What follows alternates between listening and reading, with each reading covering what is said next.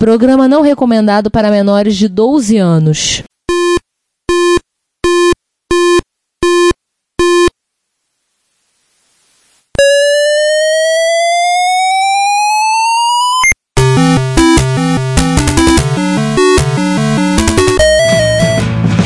We bought it to help with your homework.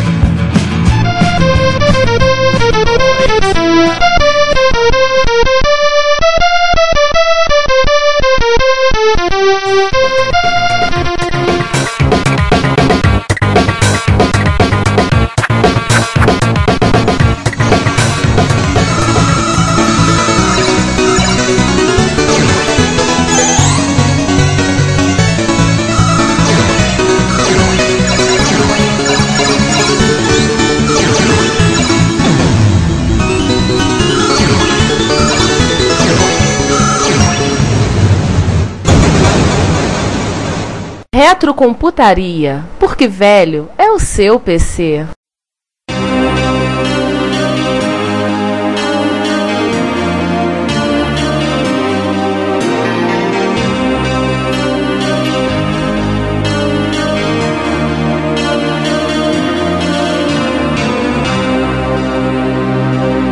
E aí, no meio dessa confusão toda, todo mundo xingando todo mundo, o Sérgio Calheiros sai, Carlos Wettersegg assume e o Luciano de Moraes assume a C P U Amiga, ou seja, tornam-se basicamente duas revistas realmente separadas, encadernadas sob o mesmo, mesmo par de, de, de grampos. É, algumas coisas interessantes. O, a primeira aparição de um de nossos convidados, que é o Rogério Belarmino, é na trinta e dois, em um... Eu tenho que achar qual... Eu tinha notado isso, mas, meu Deus do céu, adivinha se eu guardei? Claro que não, né? Primeira aparição do Belarmino. É artigo, né? É artigo. Acho que é um artigo de jogo, eu também vi esse troço. Só que eu também não anotei, pô. Né? Sinceramente, Sinceramente, vocês né? estão tirando tudo do túnel do tempo, eu nem lembrava disso. Viu só? Ah, não, Synthesaurus. Não é um jogo. Não é um jogo, é Synthesaurus. É um artigo sobre Synthesaurus. Eu vi a primeira vez, mas Synthesaurus é, é, é, Synthesaurus era um aplicativo que é, é usado até hoje para geração de música no F M. Exatamente, muito bom de que se passagem. Né? Faz parte um Graptsaurus, que são ferramentas de produção de jogos da empresa Byte dois, a empresa que fazia o... Byte dois.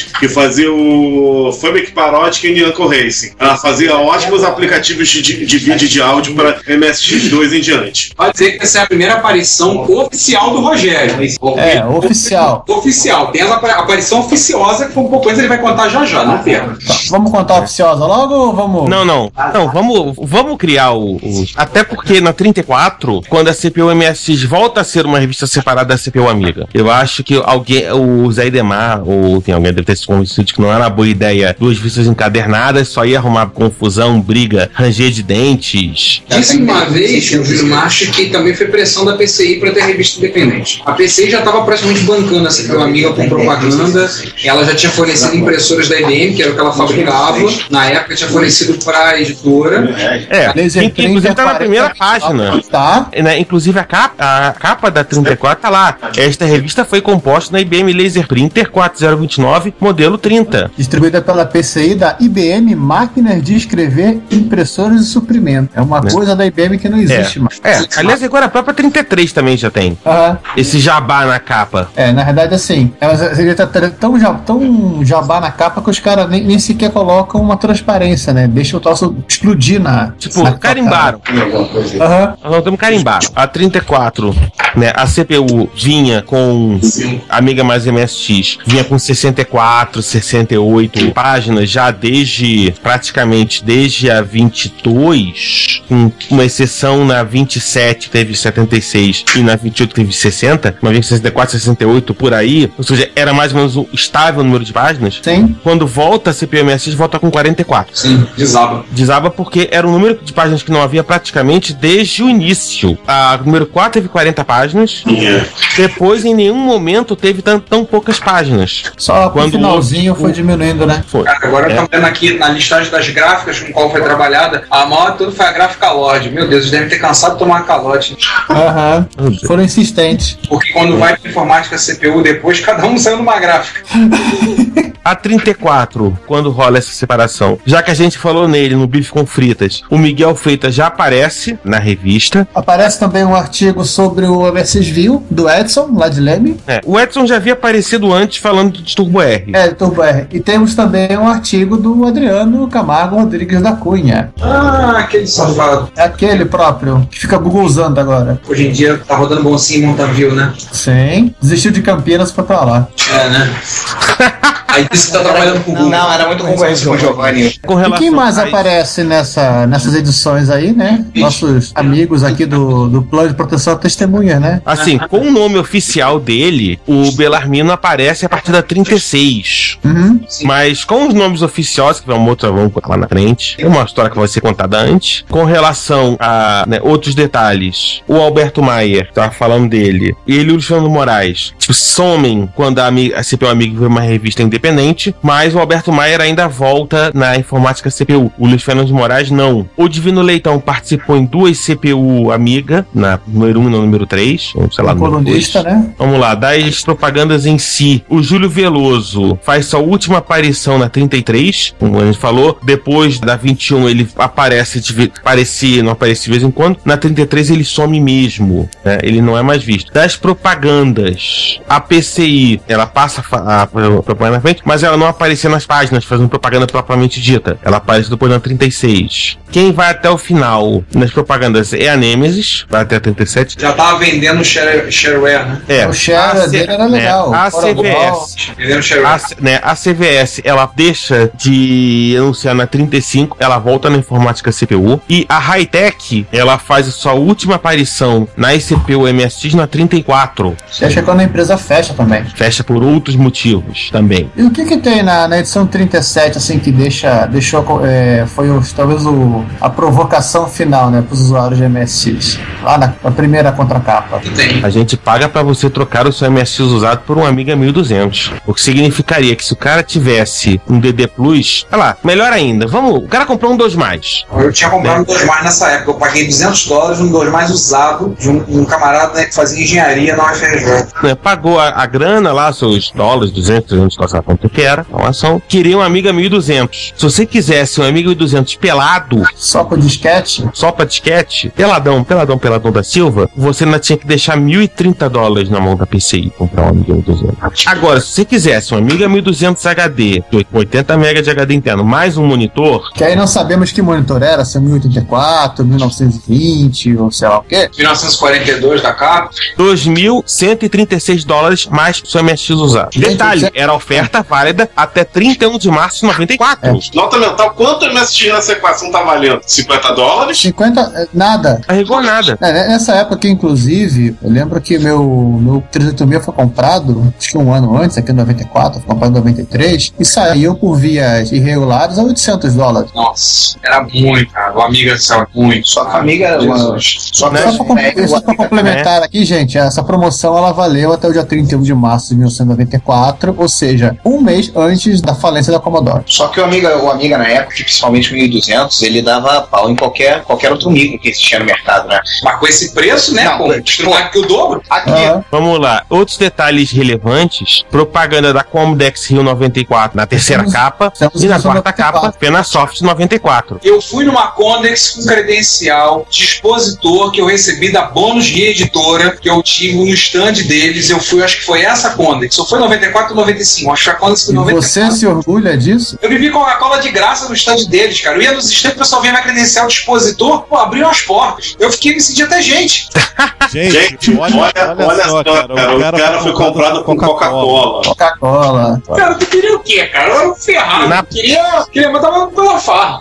Na página onze, é. Propaganda da Tecnobytes, F M Sound Estéreo. Ah, é. Qual o número da revista? É a última, trinta e sete. Teve antes. Mas teve antes. Teve Não, antes. Estamos fechando essa por conta de, um outro, de uma outra coisa, que é a página doze. Ah, o que tem na página doze? Desçam aí, dê page down, dê... Ah, agora sim, a parte final. Construa sua Mega RAM. É, é, vamos, só com uma informação irrelevante, a trinta e sete foi a última C P U M S X. Sim. Sim. Depois passou-se um bom tempo, lançaram a C P U-P C, a console C P U-P C, se não for a memória. Juntaram as três na informática C P U, que durou quatro é, edições e nunca mais soube falar do Zé Edmar. É, no mercado editorial, sim. Aham. É. Mas delega- na melhor delegacia do ramo, talvez. Enfim. Vamos, vamos passar logo para os assuntos polêmicos? Vamos logo, mas agora sim, agora sim. Aliás, eu vou aproveitar que dá trinta e sete, página doze, né? Olá, Meliantes, expliquem essa é, história aí. Por favor, o R. Pontes e o Roberto Silva se apresentem, por favor. Sem voz de papo. Bom, você tá falando que na trinta e sete o projeto R. Pontes e Roberto Silva. Exatamente. Não vemos, então não assumir a autoria. R. Pontes era Ricardo de Pontes Oazen. Roberto Silva era o meu codinome de Rogério Belarmino da Silva. É isso aí. Pra quem não sabe. É R. Pontes, é Ricardo de Pontes Oazen. Então, essas matérias de hardware superatômicas aí, tipo, por nossa conta. Na realidade, na realidade nós começamos na M M E trinta e quatro. Você vê aí que tem o artigo M M E um e dois. Depois nós tivemos o artigo da Mega RAM. E por último, nós tivemos o artigo normal, que é o S C C. É o que ficou prometido na, no final da revista aqui. Sim, mas sim, só na informática. Acabou antes de sair a segunda parte. A ideia, isso, isso é polêmica Mega RAM. Isso aí foi uma, foi uma exigência da, da revista. Me perguntaram assim: poxa, você é um cara de hardware. Pergunta ridícula, eu acho feio. Vamos pagar ah, o anúncio do F M Sound. Por isso que ele tem tamanho tudo ali. Então foi dado assim: já que você é um cara de hardware, e você saca, eu montei um dois plus do zero. Primeiro três ponto zero, tudo do zero. Não foi um kit de ninguém. Foi então, porque é universal. É, tá bom. Ricardo um país. Na época da um cidadão chamado Ricardo apareceu em minha loja com um cartucho na mão e um disquete, fazendo a seguinte indagação: por gentileza, eu poderia copiar vírus no seu computador? O cara veio com o M H C na mão, um disquete, vai dar, vamos ver. Só viu, é aquele M H C do chechelento que eu tenho um chip exposto até hoje? Exatamente. Aquele mesmo M H C. O M H C que veio com o cartucho de demonstração do Expert, aquele cartucho do Grambel, deve mais ter esquerda. Se você quiser etiqueta, tem, tá? Isso foi em noventa. Ele apareceu um dia de sábado na loja, me pediu se podia copiar vírus, e isso eu controlava. Ah, não sei o termo copiar, eu falei, eu posso sugar a sua vida.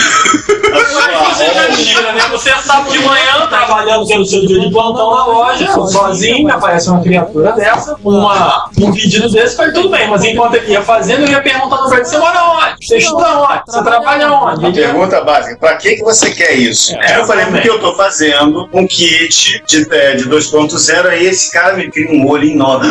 Simplesmente a Microsoft estava indo para a bala. Aí a Microsoft foi aberta em oito de dezembro de oitenta e nove, fechou no carnaval de noventa e um, por conta do nosso governo, né, que meu aluguel que duplicou, então não tinha mais condições de manter a loja, e nisso eu pensei, como eu avisei pro meu sócio, olha só, tem um cara aí que vai fazer projeto de rádio para nós vendermos, então vamos ter uma representação, vamos ter uma fabricação de rádio aqui no Rio de Janeiro. E eles falaram, esse cara é um charlatão. Eu falei, não, cara, eu estudo eletrônico, o conhecimento dele é válido, realmente sabe o que ele tá falando. Não, sabe não, aí eu senti, ok, já que eles acham que ele é insignificante, deixa insignificante no meu começo. E aí, depois que a, ele foi lá, cara, foi lá na loja, porque eu sou e ele sumiu. Nós saímos de lá, eu lembro como se fosse hoje, não existe mais esse lugar, nós fomos numa lanchonete chamada Ritinha, onde a gente comeu Coca-Cola com as coxinhas lá, ele entrou num ônibus e esse puf, é, pós de ninja no chão, aquela fumacinha, aquela nome e sobrenome. Colégio onde eu estudava, o local onde ele tinha trabalhado, o sobrenome dele, Oazen, não é algo muito pouco. Então, depois que a loja acabou, eu falei, bom, agora que minha loja acabou, eu não posso dizer que eu estou traindo a confiança dos meus sócios. Fiz uma força-tarefa, juntei três amigos, eu saí com uma época demorar, eu falei, vamos destrinchar todas as ruas, e da tarde mais ou menos, me disseram, o Ricardo Oazen mora ali, ele tem dois irmãos, um irmão e um irmão, ele é filho da nossa Oritz, perfeitamente. Como o portão estava aberto, sabe como é que é, né? Já que eu passei o dia inteiro como um cachorro ladrando, eu vi o portão estava aberto, entrei e vi uma janela com a grade de ferro, onde estava a criatura sentada numa cama e um computador na outra, um monitor, muito não, uma T V, T V vinte e quatro polegadas.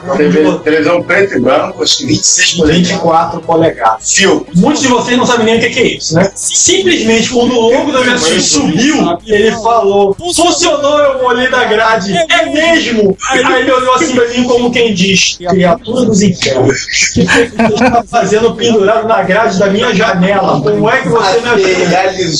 E aí, eu olho pra dentro do micro, não existia um kit de transformação, duas placas endereçadas, um cartão de oitenta colunas da Gradiente com chip dois ponto zero e um mar de WhatsApp. Uma placa, expansora de placa feita à mão, por favor, hein? Uma placa de expansora de slot, uma placa simuladora de relógio, uma placa de maker, se não me engano, e a placa com a V D P, que era o cartucho de seleção. Bom, então vocês já imaginam a visão do paraíso. Eu olho para um cara que tinha sugado a minha ROM e nesses anos eu falei, esse é o cara. Eu tinha perdido tudo que eu tinha ganho na Ubisoft, eu perdi pagando as dívidas de aluguel, porque o aluguel ficou atrasado vários meses, então tudo que eu ganhei, M S X dois ponto zero, tudo foi para a vala. Aí eu falei, mãe, eu era menor, a Ubisoft acabou, então agora, agora você vai procurar um emprego. Eu falei, mais ou menos. Eu agora não quero procurar um emprego, mas eu achei um cara que vai fazer uma empresa M S X comigo. Ela, de novo, já não chegou a ter quebrado uma, vai fazer outra. Eu falei, não, mãe, mas esse cara projeta. Projeta o quê? Hardware, o que que é isso? Eu falei, ele vai fabricar produtos para esse computador. Se uma loja que vendia produto todo mundo não deu certo, quem dirá um cara que vai fabricar alguma coisa ainda. Mas mesmo assim, contrariando o que minha mãe dizia, que Deus a tem, eu comprei a Tecnobytes com o meu amigo Ricardo, e tinha um outro sócio também, que era só o motorista. Era o Marcelo. Era o Marcelo. Ele achava muito bom, legal, mas ele não sabia nem digitar um eu. Então vamos ficar ricos, vamos ficar ricos, eu só pensava que vamos ficar ricos, vamos ficar ricos. Não foi bem assim. Curiosamente, eu tenho um sócio que eu posso falar dele, porque ele não vai ouvir o podcast, porque ele nunca ouviu nenhum capítulo. Então ele não vai ouvir esse mesmo. Engraçado, cara. Ele fala uma coisa pra mim, aí não consigo ver digitando direito. Aliás, um amigo que eu falou agora foi um safado que comprou na minha frente um computador expert que minha mãe foi comigo em Botafogo pra comprar o computador. Acho que a gente já até contou essa história, mas vamos colocar aqui os devidos minutos. No episódio dezoito, você comentou e tivemos essa revelação bombástica. É, simplesmente eu fui no balcão comprar o meu expert, e aí minha mãe comprou pra mim um expert, e eu já comprei um drive de cinco quatro junto lá da, da Infornet. Quando eu cheguei lá, Belo, o apelido do cara, ele tinha um X T lá com o Tom, achei de sacanagem, então minha mãe chegou lá e falou o seguinte, nós viemos aqui pra comprar o computador, esse aqui é meu filho, é lamento, dona Antônia, mas nós, eu já vendi o computador. Aí minha mãe falou, como é que você vendeu algo sobre de Belfort Roxo até Botafogo? Dá mais ou menos uma hora e meia de viagem de ônibus, e aí, não, Antônio, mas minha mãe já tava virando as costas, me puxando pelo braço, vambora. Simplesmente ele falou, mas a senhora se acalma, porque tem um amigo meu trazendo na caixa de Niterói. Falei, bom, é, mas tudo bem, pelo menos eu vou ter o meu. E agora, a gente foi o safado do Sander que comprou o computador da minha frente. Quase perdi o braço quando minha mãe puxou de volta, dizendo, vamos para cá. Eu acho que o Sander, ele, ele acha que chegar fácil dentro de livro. Né? Um dia na casa cai.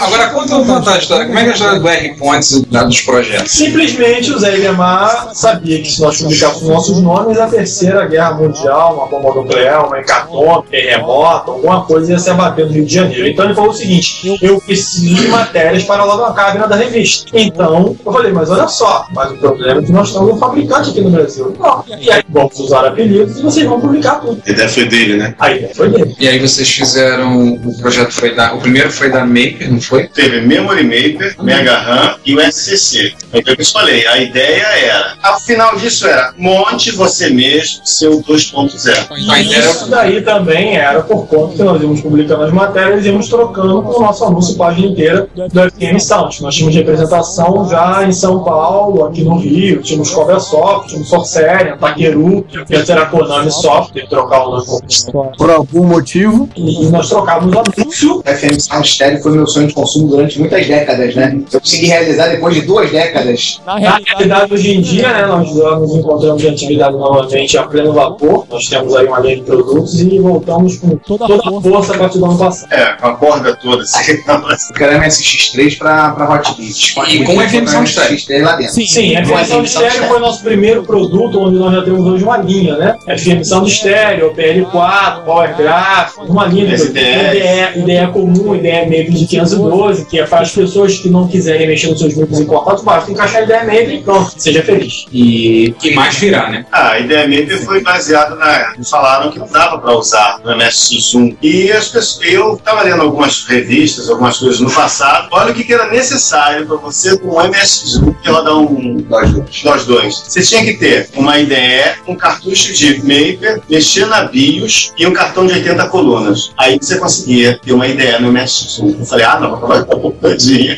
É, na realidade, quando o tempo agora, enquanto vocês estiverem escutando esse episódio, com certeza já teremos novidades, novos produtos, inclusive tudo dando certo. Na próxima M S G, quando esse episódio sair já deve ter acontecido, uma novidade para vocês, né? No futuro a gente quer voltar a gravar é, com vocês, mas é uma coisa específica sobre Tecnobytes, sobre desenvolvimento de hardware, tudo a gente tem intenção de gravar. Peraí, vamos só deixar o spoiler. Deixar o spoiler que é o seguinte, nós também não queremos saber, porque novidade é novidade, mas é algum vídeo... Alguém mais o Sander. Novidade. Novidade, mas dá um spoiler da novidade. Vou repetir, novidade. Com a cara chata, algo, cara. Algo que vai agradar ao usuário. Tá bom, beleza. Sempre utilizando a melhor qualidade possível, que sempre foi a nossa marca registrada. Tecnobytes, qualidade.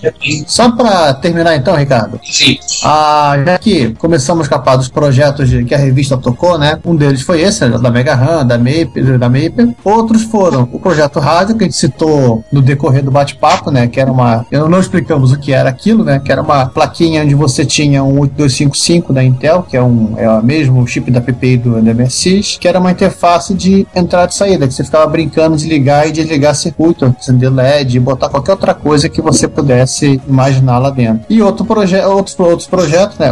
Foi o Spectrum, que era um, um Vmiter, Vmiter ficou horrível, mas é um, um osciloscópio, um... Qual é o nome do trequinho lá? É um Vmiter, que é o melhor. É, um Vmiter para M S X, que usa na porta do cassete. Tem, tem projeto também do Silvio Chão, que começou com o Projeto cem. E, para terminar também, o, o Screen quatro, que era um, um modo de texto de sessenta e quatro por vinte e quatro, né, para M S X um, e alguns comandos gráficos, e o M S X Debug, que era um debugger para M S X um, com, até como recurso de disassembly. Esses dois últimos do Sérgio Duric Calheiros, que ele foi postando na revista durante as edições que ele foi, que ele foi colaborador.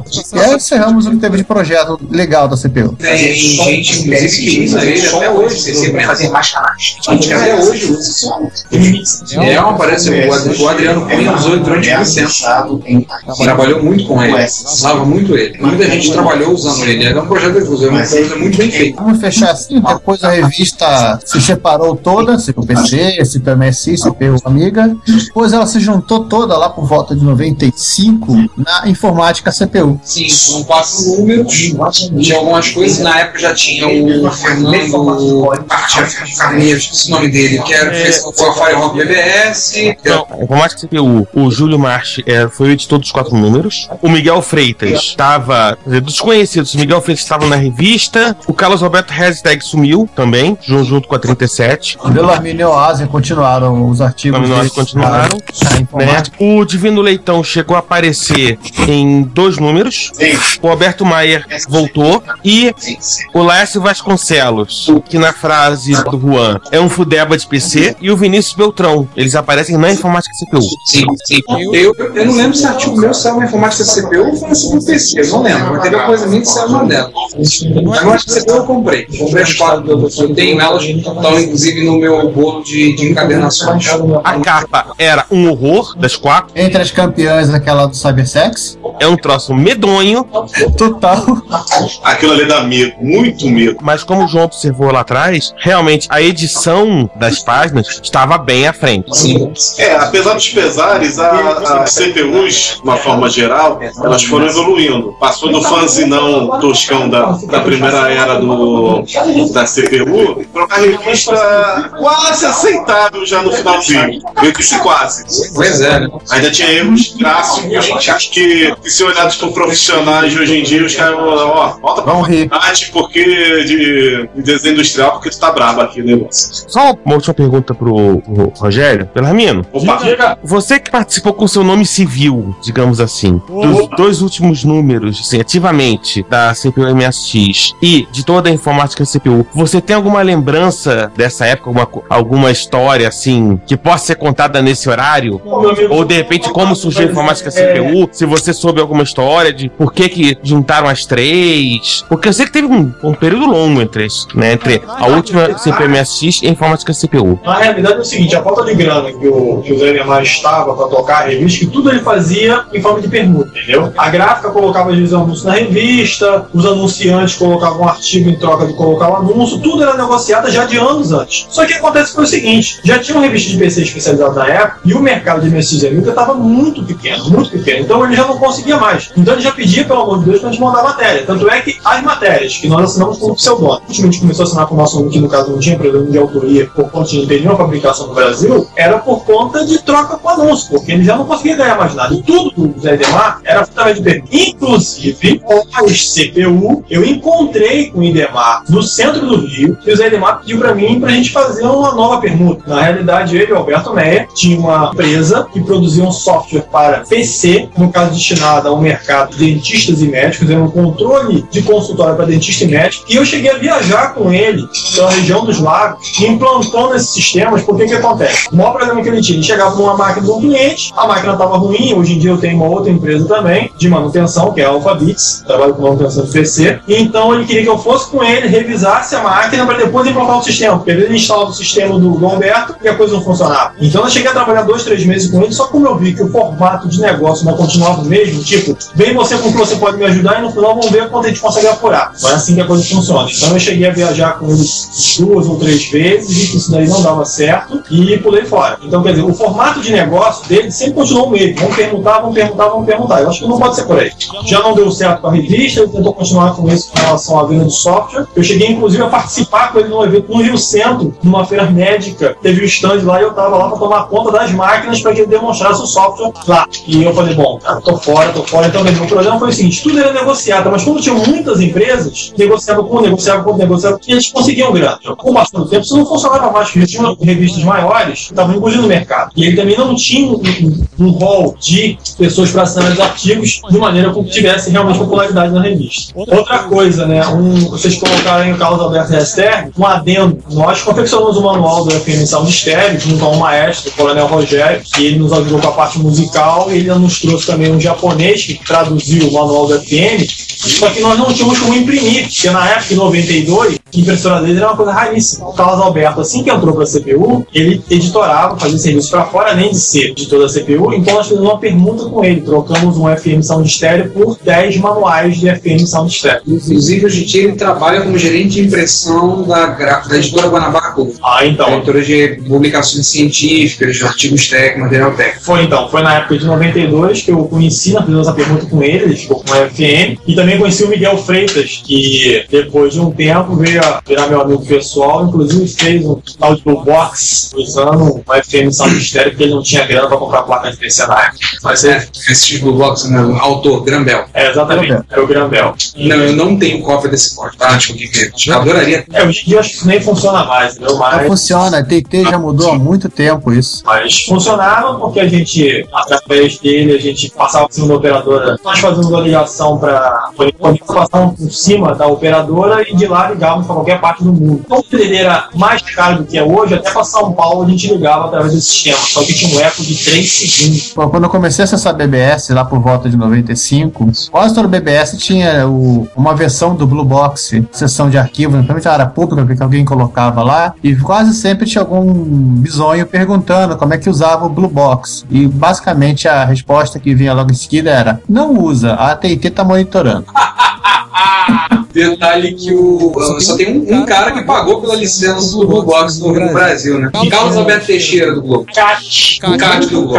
Na época que o M S X estava no seu auge, a coisa era, era tão importante que o grupo, enquanto o responsável pela coluna de M S X no Jornal Globo, foi à minha casa, com o toque do Globo, passou uma tarde na casa, almoçou lá com a gente, tudo tirou, acho que umas cinquenta fotos, e fez uma entrevista comigo com o Ricardo, para ser publicado na coluna de M S X no Jornal Globo. Pedro, que não foi lá. Comigo e Ricardo Oazen, que no caso éramos na época a Tecnobytes na primeira versão, entendeu? Em noventa e dois. As Next Generation. Sim, sim, sim, sim, sim. Temos novos colaboradores. E aos senhores aqui agradeço a, a, ao convite que dá certas coisas que geraram quase que lenda urbana.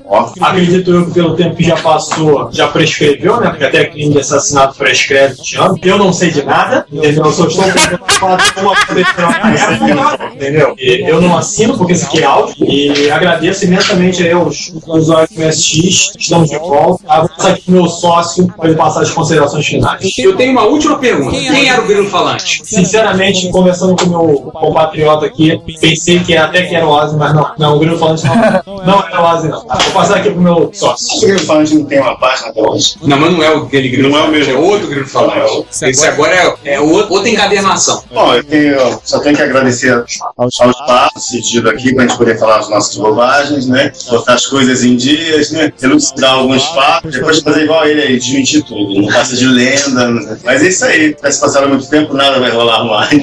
Porque há um, um tempo atrás, isso há um tempo atrás, foi em Jaú, eu vi alguém reclamando, queria saber quem era, vou dizer o nome do santo, eu queria saber quem é aquele filho que fez a matéria da Mega RAM, né? Não vou dizer quem era o nome. É isso aí, gente. Tecnobytes voltou e nós temos muitas novidades ainda para fazer. E já de antemão, convidamos vocês novamente para a próxima entrevista aí, falando da Tecnobytes. Nós agradecemos, sempre à disposição, sempre que vocês precisarem, pode nos convocar, a gente invoca, porque sinceramente vocês conseguiram um milagre. Tirar o Oazen do laboratório é praticamente um evento. Com certeza. Tem que ser marcado no calendário como feriado. Ou no calendário Maia como possível catástrofe. Ah, é. Vem cá, pra te perguntar, o que tu, que meu vizinho de cima reclamou? Essa não, Não, difícil é, é se torna difícil, situacionalmente preocupado, fazendo alguma coisa, ou projetando, aproveitando o tempo para fazer alguma coisa. Mas é, se me chamarem, eu volto de novo aqui, já que vai ser uma coisa bem especial, cara. Com certeza. Só uma coisa, só uma promessa ou ameaça? Ah, é uma promessa. Um misto de ambos, né? Gente, esse papo foi excelente. Estou aqui, como posso dizer, muito feliz de estar aqui. Não só eles fizeram história, acabaram se tornando grandes amigos. Rogério e o Ricardo, sua presença marcante na M S X Rio. Absoluto. Ricardo Oazen, ah, tá. O outro Ricardo, Xará. O R-Point. Não tá. Também se tornaram amigos, estão sempre nas nossas reuniões, festa de solda, casamentos, batizados, bar mitzvahs e afins. Em alguns, em alguns casos, infelizmente, até inteiro. Pois é. E reunião de condomínio também, não se esqueça. Então, eles fazem parte da nossa confraria e estou muito feliz aqui de estar falando hoje. Parte dessa história aí de, dos micros clássicos de M S X, também tá, da informática C P U, e foi muito legal. E, e aí, espero que vocês tenham, estejam escutando a gente, tenham gostado tanto quanto nós de gravar esse programa. Mais uma vez, galera, vamos aqui agradecer a todos, tá? Muitas vezes o assunto se transforma em sacal, mas é necessário, a gente promete que a gente corta o máximo possível para reduzir as falhas. Queria agradecer ao Ricardo Oazen, que é muito raro conseguir tirá-lo de casa. Isso aí é, cara, realmente, como eles falaram, é quase um evento mundial, deveria ser considerado feriado. O Sander que tu ofereceu garupa, né?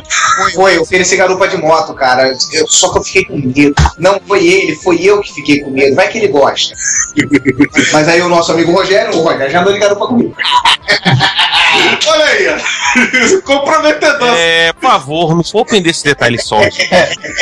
Obrigado. E ainda teve papinho do tipo. Eu queria agradecer ao meu amigo Rogério, como reitero que o João falou aqui, além de ídolos da minha infância, que vocês são mais velhos que eu, claro. Queria muito ter o F M e Sherry, viraram grandes amigos. Somente o Oazen. É, o Oazen velho? Que isso? Aonde? O Oazen não é velho, ele é imortal. É, isso aí. Tomara, tomara que seja. Mais uma vez, obrigado por terem nos ouvido, ouvido nossas besteiras. E a gente volta no próximo bate-canal, no mesmo bate-horário. Abraços a todos. Gente, muito obrigado por vocês terem nos ouvido. Eu imagino que lá pelo meio do caminho vocês se perderam, porque a gente vai e volta, etc e tal. Queria agradecer aos meus amigos Rogério Belarmino e Olá. Ricardo Oazen por terem aturado essa doideira com a gente. Mas uma vez a gente volta no próximo episódio, sei lá que vamos falar, porque a gente nunca que a gente vai falar no próximo episódio mesmo. Esse podcast é praticamente gravado no ar. Enfim, e eu espero que vocês tenham gostado e lembrem-se, crianças, aprendam editoração de texto ao fazer uma revista.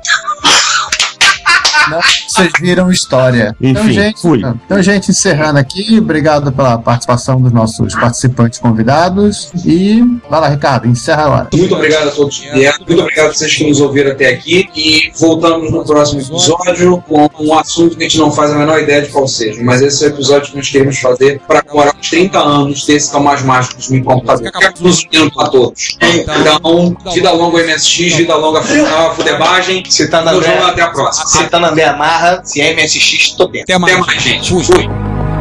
Olá a todos, eu sou Daniel Caetano e vocês estão ouvindo Retrocomputaria. dia, boa tarde, boa noite. Esta é a sessão de leitura de e-mails, de comentários e do escambau A quatro do Retrocomputaria, porque, enfim, vocês já sabem, velho é o seu P C. Sim, é já as trinta e tantos episódios que a gente nem mais lembra direito qual, qual é o número, também não somos lá tão, tão garotos assim. Aqui presente nessa mesa, desta vez triangular, eu, Giovanni Nunes. Eu, Juan Carlos Castro. E eu, César Cardoso. E para aqueles que vão se perguntar onde está o Ricardo, nós informamos que o Ricardo, ele voltou no tempo, ele está no século dezenove e nos mandou alguns recados em código Morse dizendo que não poderá participar dessa gravação.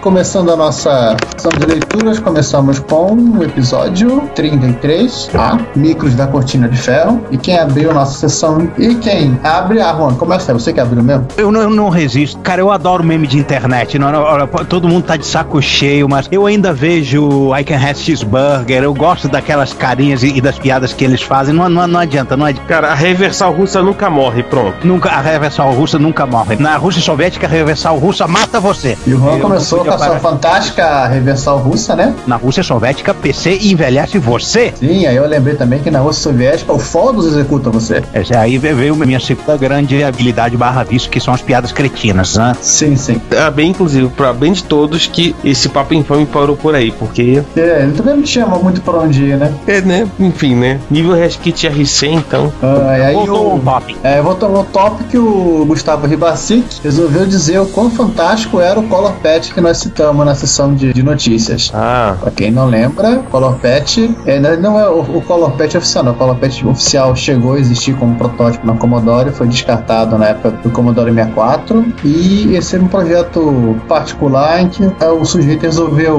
dar cores ao pet dele. Um mod mesmo, né? Uhum. E aí, finalmente, o alguém mestre falou do episódio. Nesse momento a gente para, faz a reverência. Mestre Gessel, acho esse assunto muito interessante e vejo muitos parentes paralelos entre o que ocorreu por lá e a história da informática do Brasil. Enquanto outros países, como a Inglaterra e o Japão, tiveram um desenvolvimento local muito forte, eles eram abertos ao opinião dos Estados Unidos, na Cortina de Ferro e aqui só era possível ter cópias. É, em comum era a democracia e outra era a ditadura, né? Fazer o quê? Mas tinha questão de que tinha cópia que não era cópia, ou cópia original, né? Tipo... Não, se foi assim também, é. Parcerias da I B M com os soviéticos, só pra coisa complicar, mas enfim. Vocês ouviram o episódio, vocês lembram? É, vocês lembram. Inclusive, sim, vale lembrar, a América Latina aqui, enquanto o Brasil ele era fechado, Argentina, Paraguai, Uruguai, Chile, também eram ditaduras, né? Você tinha tudo livre, liberado e escancarado. Tanto que o, o principal computador pessoal no Chile foram os Atari aqui. Continuando a intervenção do mestre Gessel, apesar da D E C ter lançado computadores pessoais com a arquitetura do P D P onze, D E C Professional trezentos e vinte e cinco, trezentos e cinquenta e trezentos e oitenta, não deu muito certo, mas as versões da Cortina de Ferro foram um sucesso. É um caso em que o original podia ter aprendido muita coisa com a cópia, ao invés de só ficar fazendo piada no chip do microwatt. Sim, exatamente. Não, a D E C não tinha o, o incentivo dos sistemas operacionais com o nome engraçado. E essa coisa de vender para as pessoas, para vender para... Devia ser meio complicado para a D E C, né? É, assim como era para I B M vender para o usuário final, para a D E C também devia ser uma coisa meio complicada. É, vender para o usuário final devia ser uma coisa meio complicada, tal. Porque aquela coisa de perguntar, você quer, você quer quanto? O cara fala, quero um. E, tipo... Quando a gente tava vender, né, saiu coisas, sei lá, no limite da bizarrice, como Deck Rainbow, né? Mas Deck Rainbow é legal, mas é limite da bizarrice. Isso não é um podcast sobre Deck Rainbow ainda. Não ainda. E aí, pra gente fechar, tem o Eliezer Kostil. Mais um da nossa galera de sobrenomes engraçados. Ele, o Ricardo e mais alguns aí. É. É o nosso, nosso povo imigrante. Haha, muito bom saber que não são o único MSXeiro descendente de eslavos radicado no Brasil. Interesse que meu pessoal imigrou pra cá mais ou menos na mesma época. Você ouviu o episódio, então você Você lembra quando a família Juzik veio pro Brasil? A família Juzik veio pro Brasil com Spectravid Express escondido na bagagem. Enfim. Provavelmente feito pelo Conrado Suzy, né? Temos um comentário no Retro Hits oitenta e um, também devem ter ouvido, se não ouviram, ouçam, tem um maior trabalho pra fazer. É, o Bash of Y oito oito três um dois? Isso. Uau. É o oito oito três um dois, que é o chip de som do Spectrum, cento e vinte e oito, do Amstrad C P C e do Atari S T. E qual é a graça de usar o outro Y mais conhecido pela galera MSXera, né? É, o negócio é fazer com Y um pouco diferente. Exatamente. Marcelo Eiras, o popular M C Eiras, comentou que muito bom os Retro Hits. Eu tenho esse C D, comprei na w w w ponto binary zone ponto org. Aliás, quem quiser, talvez me falando de novo aí, w w w ponto binary zone ponto org. Não tá aparecendo aí embaixo, você vai ter que ir lá no comentário para pegar a U R L correta. Ele comenta também que Venom Strike Pack e Field são as músicas favoritas dele. Ele também recomenda outros C Ds de Retro Music, que é o The Best of David Whittaker, The Best of Matt Gray, o The Best do irmão dele, o The Best of Fred Gray e The Way of the Exploding Seed. Olha que legal. Tô imaginando aqui, né, tipo, um Seed explodindo. Não, melhor não. Não, tem poucos no mundo. Tem, e aí vão dizer que tô de maldade. Faz o seguinte, ô Juan. Oi. Será que você tá aí? Tem aí esse trinta e três B, você começa aí esse negócio? Eu não vi o vídeo do Varenik, né? Quanto, tá, eu, eu comento para todos. Se for o vídeo que eu colei aí, porque a gente foi de brincadeira na uhum. história, e não citamos no final a receita do Varenik, que tá aí, que é, inclusive esse link é uma receita muito provavelmente de algum eslavo, acho que tá inserido com umas coisas, eu acho que esse é um, é um prato popular na região, não é exclusivo da Polônia, é originário da Ucrânia, mas quase toda a região tem isso, e basicamente é uma espécie de ravioli recheado de batata. Hum, peraí, é, na Polônia isso se chama pierogi, não é isso? Não, esse é um outro prato, tem uma, uma discussão sobre o pierogi, uma discussão sobre o, o Varenik. Um é concorrente do outro, não é direto? É. Ocupam o mesmo nicho de mercado da gula. Pois é. Não, inclusive esse vídeo aqui, pra quem não assistiu, tem um brinde, não só tem a receita do Varenik salgado, como também tem o Varenik com frutas vermelhas. Eu tenho que assistir, uma missão triste da minha parte. deixa, deixa pra depois. É, vai ser complicado mesmo, viu? Assistir esse vídeo. E aí o nosso podcast aqui agora está no século dezenove, mandando mensagem em código Morse, também avisa que a minha mãe se ver e ia gostar. Ou então vai corrigir a receita. Aí falou que, putz, Varenik é muito bom, com uma pimentinha do reino ali em cima. Show. Pela descrição que você deu, acredito mesmo. Mas no século dezenove já tinha Varenik, né? Já existia, ah, né? Já tinha. Ele tava, ele, ele pode mandar recados em e, código Morse. Então ele ainda pode comer mesmo na situação atual dele? Ainda pode. Não garanto muito, muitas batatas, mas... E aí, já que a gente citou o Juzik, a gente vai citar Kochuk, né? Outro nome eslavo. Outro. Ezer Kochuk. Outro sobrenome eslavo dos comentários, em que já começa reclamando que é sacanagem receitas de Varenik. É melhor que de Strogonoff, né? É, enfim. Ele também comentou aqui um problema com o R S S, mas acho que foi mais alguma atualização dele, porque na hora que ele estava indicando esse, esse problema aqui, eu também tinha baixado o episódio. Tanto que depois que ele percebeu que estava ok. E aí depois ele comenta: Buenas. Nem gaúcho isso, né? Buenas. Buenas. Vou solicitar uma ajuda a vocês. Nas pesquisas que fizeram para a pauta, por acaso encontraram algum site que disponibilizasse jogos ou outros programas russos para o M S X? No final dos anos noventa, eu havia juntado uns, uns quantos jogos russos para o M S X. Mas infelizmente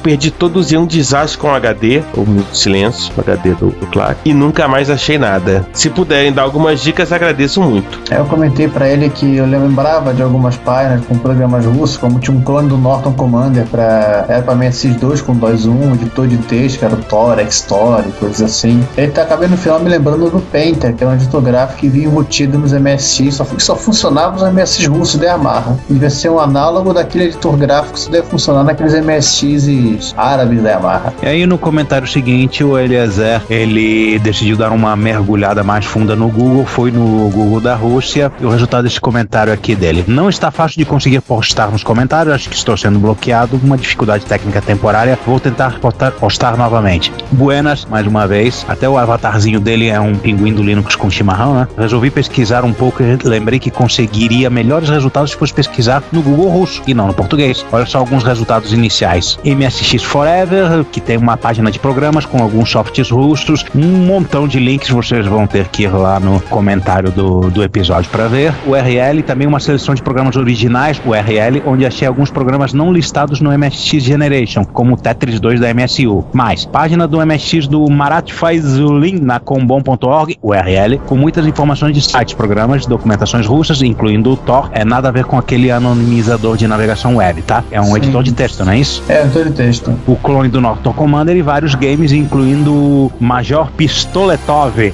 Major Pistoletov, meu Deus. Medo!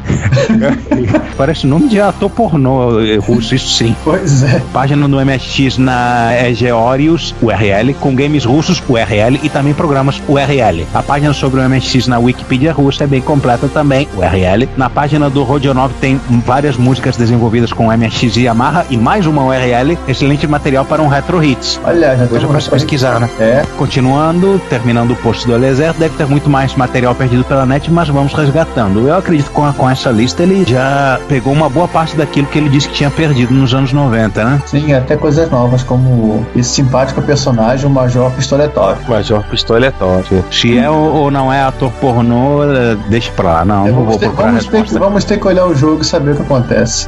Eu só comentei aqui que é o serviço de suporte pro, pro Eliezer, que eu acho que mete, ou Akismet, eu nunca sei o nome desse, desse filtro aí. Akismet. Pessoal, Akismet resolveu que ele era um spammer maldito e bloqueou. O padrão do spammer normalmente é encher de link. Exatamente isso que eu ia dizer. Né, um comentário. E aí ele viu vários links e achou que era russo, né? Boa parte dos spams que acabam vindo, comentários de spam de blog são da Rússia ou levam pra sites russos, e aí ele marcou como spam. Mas enfim, né? Isso tá resolvido. Está resolvido por hora. Porque tem Daniel Campos na área. O nosso Harry Potter. Muito bom episódio como sempre. Obrigado pela referência ao Vector, e ele no momento está nas mãos do Mago Truco para extração do maligno sinal de sincronia para ver se consigo ligá-la em R G B. Nossa, ele não tá apanhando com o Secan. A última informação que eu tenho do Daniel é que o próprio Vitor Truco não conseguiu trair o sinal de sincronismo. Para quem conhece o Vitor Truco, percebam a enormidade daquilo que está dizendo. Vitor Truco não conseguiu decifrar um hardware. É, vamos ter que mandar, ter que mandar pro Gandalf desse jeito. Exatamente. É do Moldova. É.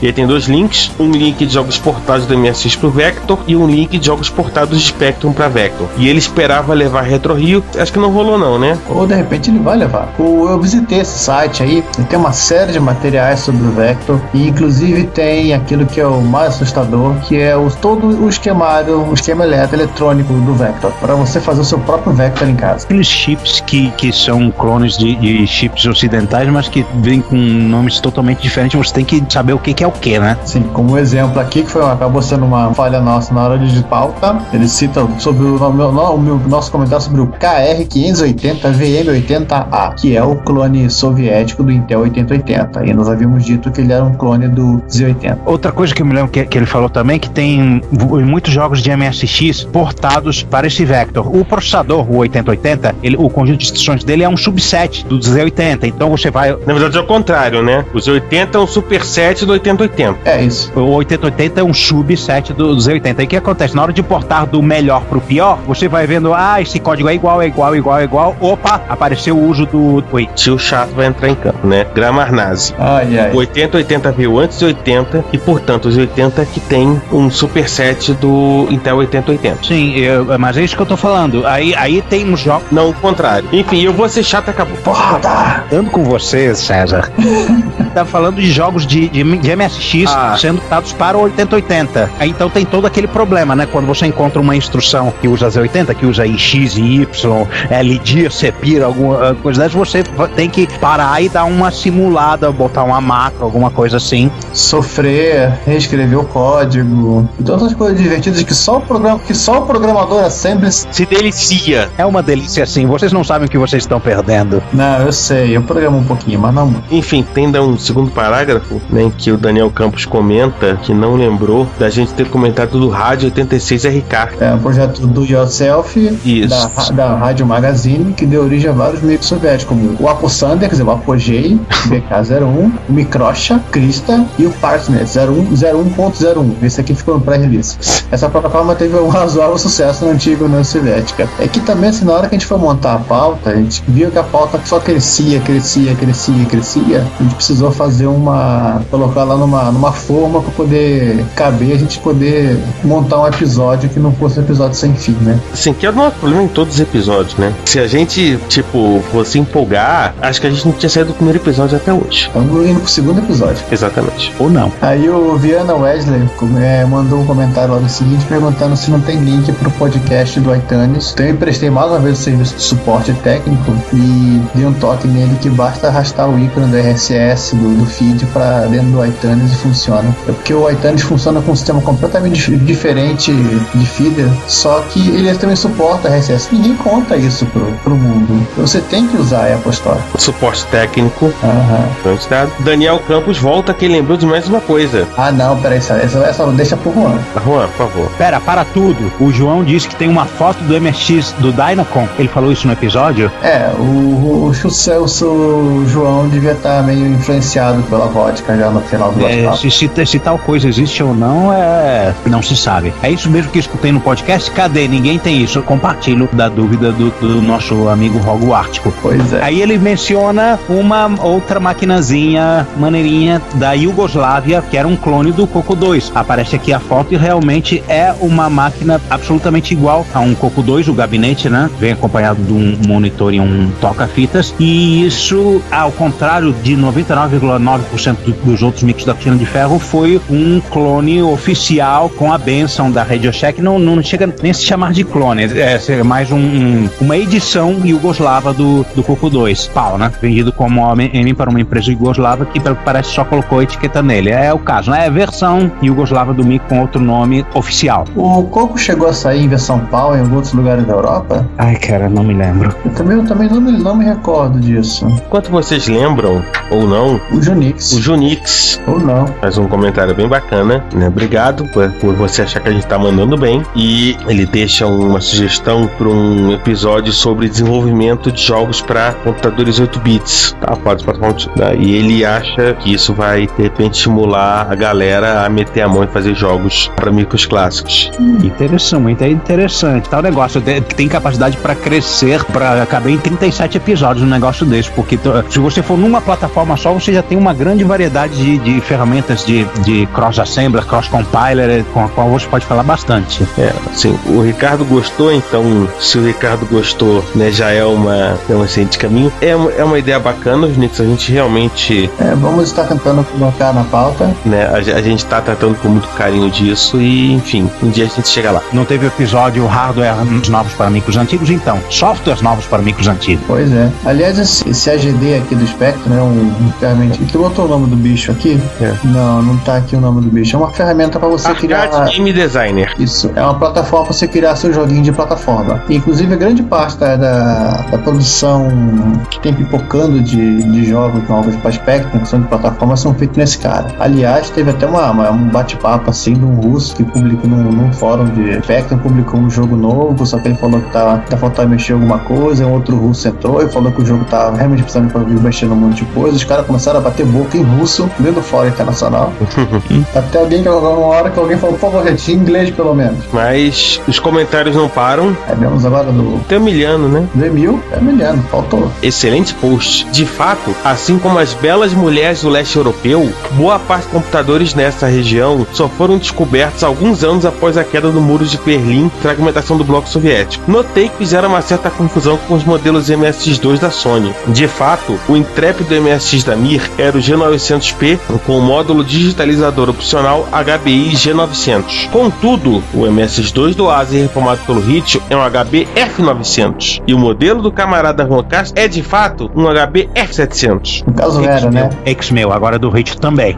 Do Ritchie também. Uhum. Aliás, outro dia o Ritchie me, me mandou um e-mail desesperado dizendo que o micro não ligava, tava com problema. Eu já falo, ai caramba, uma dor de cabeça aqui que caramba. Aí o papo vai, papo vem, vai, lembrei. duzentos e vinte volts. Você por acaso não ligou em cento e dez? E liguei em cento e dez. Falha minha, né? Eu devia ter sido mais explícito no fato que o micro era holandês e ah, era ligando em duzentos e vinte volts. Esses bichos são todos duzentos e vinte, né? Eu, eu já presumo que a Europa é tudo duzentos e vinte e, e nem, nem sinto muita necessidade de ressaltar informação. Foi falha, deveria ter ressaltado. Ainda bem que não foi o contrário, né? Aham, é, senão... Eu, eu teria percebido muito mais rapidamente que o micro não, não tava ligando e que nunca mais ia ligar. É, com certeza. Mas aí ele, ele arrumou um transformador, né, que ele não tinha, tá funcionando perfeitinho. Tá, tenho cem por cento de clientes satisfeitos, que bom. Ah, aí já que ele fez brincar da, com as mulheres do, do bloco europeu, eu botei aqui o link do clipe Uma Banda da Estônia. Pra quem quiser ver também, vê. Quem não quiser ver, não vê. Que é meio teenagerzinho, mas pelo menos tem guitarra. Pô, tem um monte de coisa teenagerzinho que tem guitarra. É, pelo menos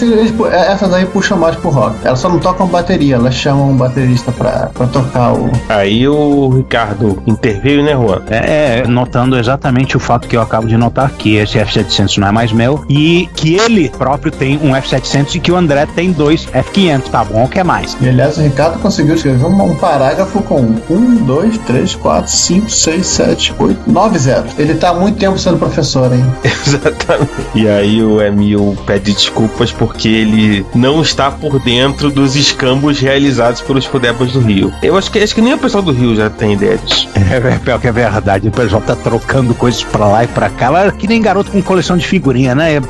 Uma boa parte da graça tá aí mesmo. Mas ele pede pra aguardar o próximo Outer Heaven Unbox. Tô recebendo lotes e lotes de, de M S X árabes vindo da Terra dos Faróis. Tô nessa também. Ah, mais um. E aí, seguindo aqui nos comentários, Marcelo M C Eiras nos comenta, né, pra falar em Cortina de Ferro, tem um... Eu sei que o nome do cara não é esse, ainda é esse parente do, lá do, do Major lá de cima. O Val Boston, que explodiu muitas cabeças com jogos de M S X recompilados para rodar em D O S, com save state e tudo mais. Chegou a ver essas brincadeiras, não é? Não, não cheguei, mas isso me lembra muito uma outra brincadeira que esteve no Plus agora há pouco, com jogos de N E S. Sim, é a mesma coisa. Um jeito de, ele... É rigorosamente o mesmo tipo de brincadeira. É, ele, no caso ele, ele, ele transformou a... Ó, eram poucos jogos, eram basicamente jogos da Konami, Code Fighter, Netmere e mais alguns. Ele transformou os jogos em executáveis de D O S, no caso, que rodavam como se fosse um jogo de M S X. No caso, ele, não sei se ele, se ele converteu a, a ROM do M S X numa, numa interpretação de, de X oitenta e seis, ou se era um assembler um pouco mais fechado, com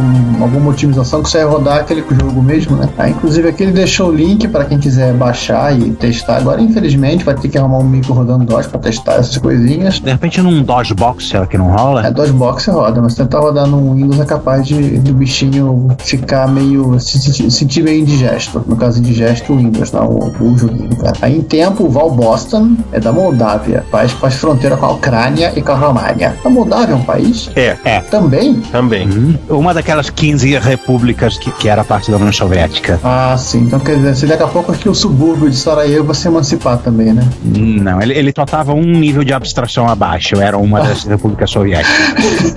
Não é que nem a, a Chechênia, ou, que era a sub-república da sub-república da República do Norte-Oceano, não. Sim, é. Tem um pedaços de que são também chamados de república. É, na verdade a Rússia é tecnicamente uma federação russa. Uhum. Tem várias repúblicas dentro da Federação Russa. A república com o clima mais fresco da Rússia, que é o Sanderquistão. Exatamente. É sempre agradável a temperatura no Sanderquistão. Enfim. Você tinha que botar a cota de piada, né? Tem. Tá falando as piadas com pizzaria. Ainda virão. E quinze e quarenta e um, né? Tá falando. Enfim, ainda bem que vocês estão espertos. E aí o mestre Gessel lembra de uma U R L bem bacana, com muitas fotos de calculadoras, né, micros e, e principalmente calculadoras, né, soviéticas, que é assim, um site bem legal, vale a pena, principalmente para quem gosta de calculadoras eletrônicas, é muito bacana. Mecânicas também, né? Mecânicas também. Gente, o sufixo desse site, .su, sabe a que país se refere esse país? Ainda é Soviet Union? Ainda é Soviet Union. Soviet Union! É, mantiveram o domínio. É, eles mantiveram o domínio. Caramba! Eu acho assim, se você encontrar, você ainda contra .su por aí. Aliás, dica-se de passagem, essa brincadeira do .su rendeu uma piada de primeiro de abril de mil novecentos e oitenta e quatro na Uzinet. Aí quando o pessoal fala do governo americano espionando a população em cima de informações, as pessoas é, em oitenta e quatro perceberam algo muito curioso e fizeram essa piada na Uzinet, que era o... Eu não lembro agora qual do camarada primeiro-ministro da União Soviética, acho que era o Brezhnev, mandando uma mensagem na Uzinet falando que estamos aqui muito contentes com essa invenção de vocês, a Uzinet, né? Porque era uma parte da ARPANET, né? Uhum. E que estamos utilizando, nós não gostamos muito do, do que vocês falam sobre a gente, gostaríamos de conversar sobre o nosso ponto de vista, sei que lá, é assinado lá, Leonid Brezhnev, Kremlin, parará. E assim, era uma piada de primeiro de abril, também era um outro, um outro detalhe. Nessa época, acho que alguém se tocou, o Kremlin tinha conexão à internet. Alguma instituição da Holanda liberou o link pros caras. Ou seja, o hoax era viável. Sim. E com, com trinta anos de atraso, a chance de fazer piadas infames. Pois é. E as ia ser mais legal. Mas enfim, faltam dois comentários, a gente tem que fazer duas piadas ainda. É, não, tivemos ainda um pingback aqui do... lá da, da página do Clax, né? Do... Exatamente. É do Elezé. É, o Clax. O, nós fizemos um pingback do, do post que ele publicou sobre os jogos de M S X na Rússia, na Soviética. É, no trinta e três A também a gente fez um pingback sobre uma descoberta do Juan que ele postou no Retrocomputaria Plus. Ah, mas esse é o pingback ao contrário, né? Esse é o, é. É o pingback para a gente. É, que não envolve quinze... Pera, deixa eu parar de falar, porque eu, senão eu vou tentar arrumar um jeito de enfiar uma piada de quinze e quarenta e um e pizzaria forceps nessa história. Então, o posto do Elbrus. Isso. Geladeira bonita esse Elbrus, né? Quase do mesmo tamanho de um quinze e quarenta e um. Viu? Tá. De nada, gente, de nada. Ele não era quase do mesmo tamanho do quinze e quarenta e um, mas devia consumir a mesma coisa de energia elétrica. Provável. E provavelmente eu devia engolir menos disco. Podia ser mais rápido. Sim, no mínimo. mínimo. Aí no Retro Hits oitenta e dois, as preferidas do Cid Achave, Commodore sessenta e quatro, par, parte cinco. Uau, cinco, né? Rock cinco já, isso aí? Exatamente. Onde nós terminamos as cem preferidas de Cid Archive. É, finalmente. As, aliás, não estão na ordem que elas foram publicadas, aleatória. Não fiquem achando que vocês vão ouvir, as, no caso, a, as, as dezenove melhores ou as dezenove piores. Hoje dezenove piores das cem melhores. É, não tem. Olha, tem Terra Crash. A gente tem o Diário Kung Fu. E aí temos o M C Eiras fazendo a grande pergunta e se autorrespondendo a si próprio. Qual é a U R L do Cid Achai? Aí ele pergunta: é o w w w ponto h v s c ponto sessenta e quatro ponto org? O Ricardo responde: sim. Isso não é uma U R L lá muito óbvia, né? É, na verdade, todo esse, esse conteúdo ficava tudo no c sessenta e quatro ponto org. E tem pelo menos uns quatro ou cinco anos o site teve algum pau pesado na H D. Os caras estavam re- reconstruindo e estão reconstruindo até hoje. Que fique bem claro, não era servido por um Commodore sessenta e quatro. Não, não era. Não estava no mil quinhentos e quarenta e um site, gente, por favor. Nem precisou, já tinha cumprido a cota. É, mas não custa nada lembrar. Aliás, é. Essa já está há tanto tempo aqui que eu só não estou achando já que ela é default. Rebuilding from scratch. E tem, assim, uma cacetada de, de subsite dentro do c sessenta e quatro ponto org. Cada um com seu nome mais louco possível, imaginável. Inclusive tem, olha aqui, Juan, o mil quinhentos e quarenta e um ponto c sessenta e quatro ponto org. Opa, tô entrando. mil quinhentos e quarenta e um ponto c sessenta e quatro ponto org. É isso, a homepage do João. Homepage do João. A Waiting Rebuild from Scratch. É, apropriado. Ele volta pra página do c sessenta e quatro ponto org, mas ele tem um comentário aqui do lado que é o Meet the Strangest Man on Earth, Ephraim. Esse é o homem mais estranho da Terra, João. Olha lá, aqui, como funciona? Olha, The Fight Society. Só faltou pizzaria ponto seiscentos e sessenta e quatro ponto org. Não, teria que ser um site sobre T K dois mil. Ele não fala de pizzaria, não custa nada de citar aqui, já que se foi espalhado pelo vento, esse bate-papo. Não lembro agora o nome do sujeito que trabalhou na antifuncionada da microdigital, que acho que foi entrevistado pelo Garrett, no, tanto pro oitenta e quatro, tanto como pro oitenta e três, até nos jogos mais jogos oitenta. Ele tá de mudança e foi mexer na, nas bagulhadas dele e encontrou nada mais, nada menos do que dois protótipos do Onix. Sendo que, quem pode se lembrar, ah, Onix, o clone de Atari da microdigital, calma. Não. Onix, o clone de Coleco, o projeto que foi cancelado em oitenta e quatro pela microdigital. E depois eles usaram o nome para um clone de Atari. É, que era uma solução comercialmente mais viável. Então, sendo assim, já há pelo menos uns quinze dias, ou um pouquinho menos que isso, ou até mais que isso, dependendo da data de publicação desse episódio, o, talvez quase um mês, o nosso amigo Marcos Garrett, Chiado, Chiado Garrett, ele também conhecido como o homem que deu nome àquelas tomadas da Inglaterra, tomada padrão Garrett, ele tem de posse dele, talvez os dois únicos protótipos do Onix da microdigital. E, pasmem, eles funcionam. Eles estão funcionando. Como assim, não foram entregues em videogames, são dois modelos diferentes, os cases são distintos, pra quem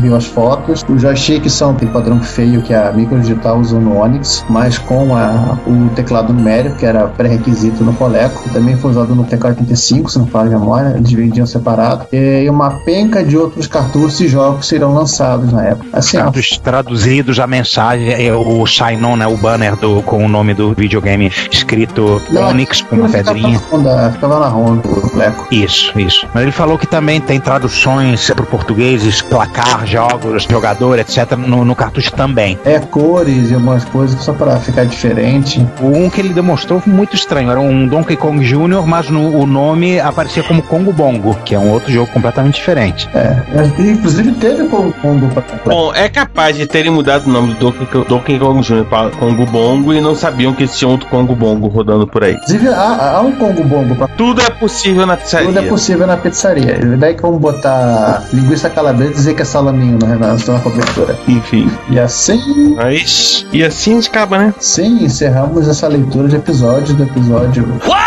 Nossa, perdi até conta. Alguém pode me ajudar aí, por favor, pra não, pra não pegar mal? A gente... Do episódio trinta e três. Leu do trinta e três. Não, não. Estamos aqui, lemos do trinta e três, mas estamos no episódio trinta e quatro. Parte, no caso, esse aqui é o trinta e quatro, parte C, tá? Eu não estou usando a minha cola. Ricardo mandou o código Morse aqui avisando o número do episódio. trinta e quatro partições onde vocês provavelmente se esbaldaram e ouviram todos os podres possíveis e imagináveis da finada e falecida revista C P U, basta. E eu tenho certeza que a gente não ouviu tudo ainda. Não, ainda tem coisa. De qual assunto a gente ouve tudo? Não esgota nenhum assunto. Quanto mais se fala, mais tem pra falar. Isso que é bom. É, se a gente começar a esgotar o assunto, daqui a pouco não tem um podcast. Mas o mais importante é que, sei lá sobre o que é o trinta e cinco, também dane-se, não é problema meu. Se pra quem não sabe, nós vamos colocar no sorteador aleatório de pautas e vamos torcer pra ser um assunto que a gente saiba. Quer dizer, ou a gente sabe ou a gente enrola muito bem, né? Ninguém nota a diferença mesmo, então tem por isso. Aham, tá elogia. Mas enfim, espero que vocês tenham gostado do trinta e quatro. trinta e quatro foi bem bacana de se fazer. Sim, já devolvemos inclusive as testemunhas para o programa de produção federal de testemunhas. Exatamente, né? Já estão em endereços por não divulgados. Já foi encomendada a operação plástica para os envolvidos. Já compramos uma peruca para pro Oazen. Tá. A gente volta no, no trinta e cinco e tchau. E até mais aí. Tchau, galera. Fomos. Se você quer enviar um comentário crítico, construtivo, elogio ou colaborar com as erratas deste episódio, não hesite, faça. Você pode falar conosco através do Twitter, no usuário arroba retrocomputaria, pelo e-mail retrocomputaria arroba gmail ponto com ou coloca nos comentários do post desse episódio em w w w ponto retrocomputaria ponto com ponto b r. Lembre-se sempre do que dizemos, seu comentário é o nosso salário. Muito obrigado e nos vemos no próximo podcast.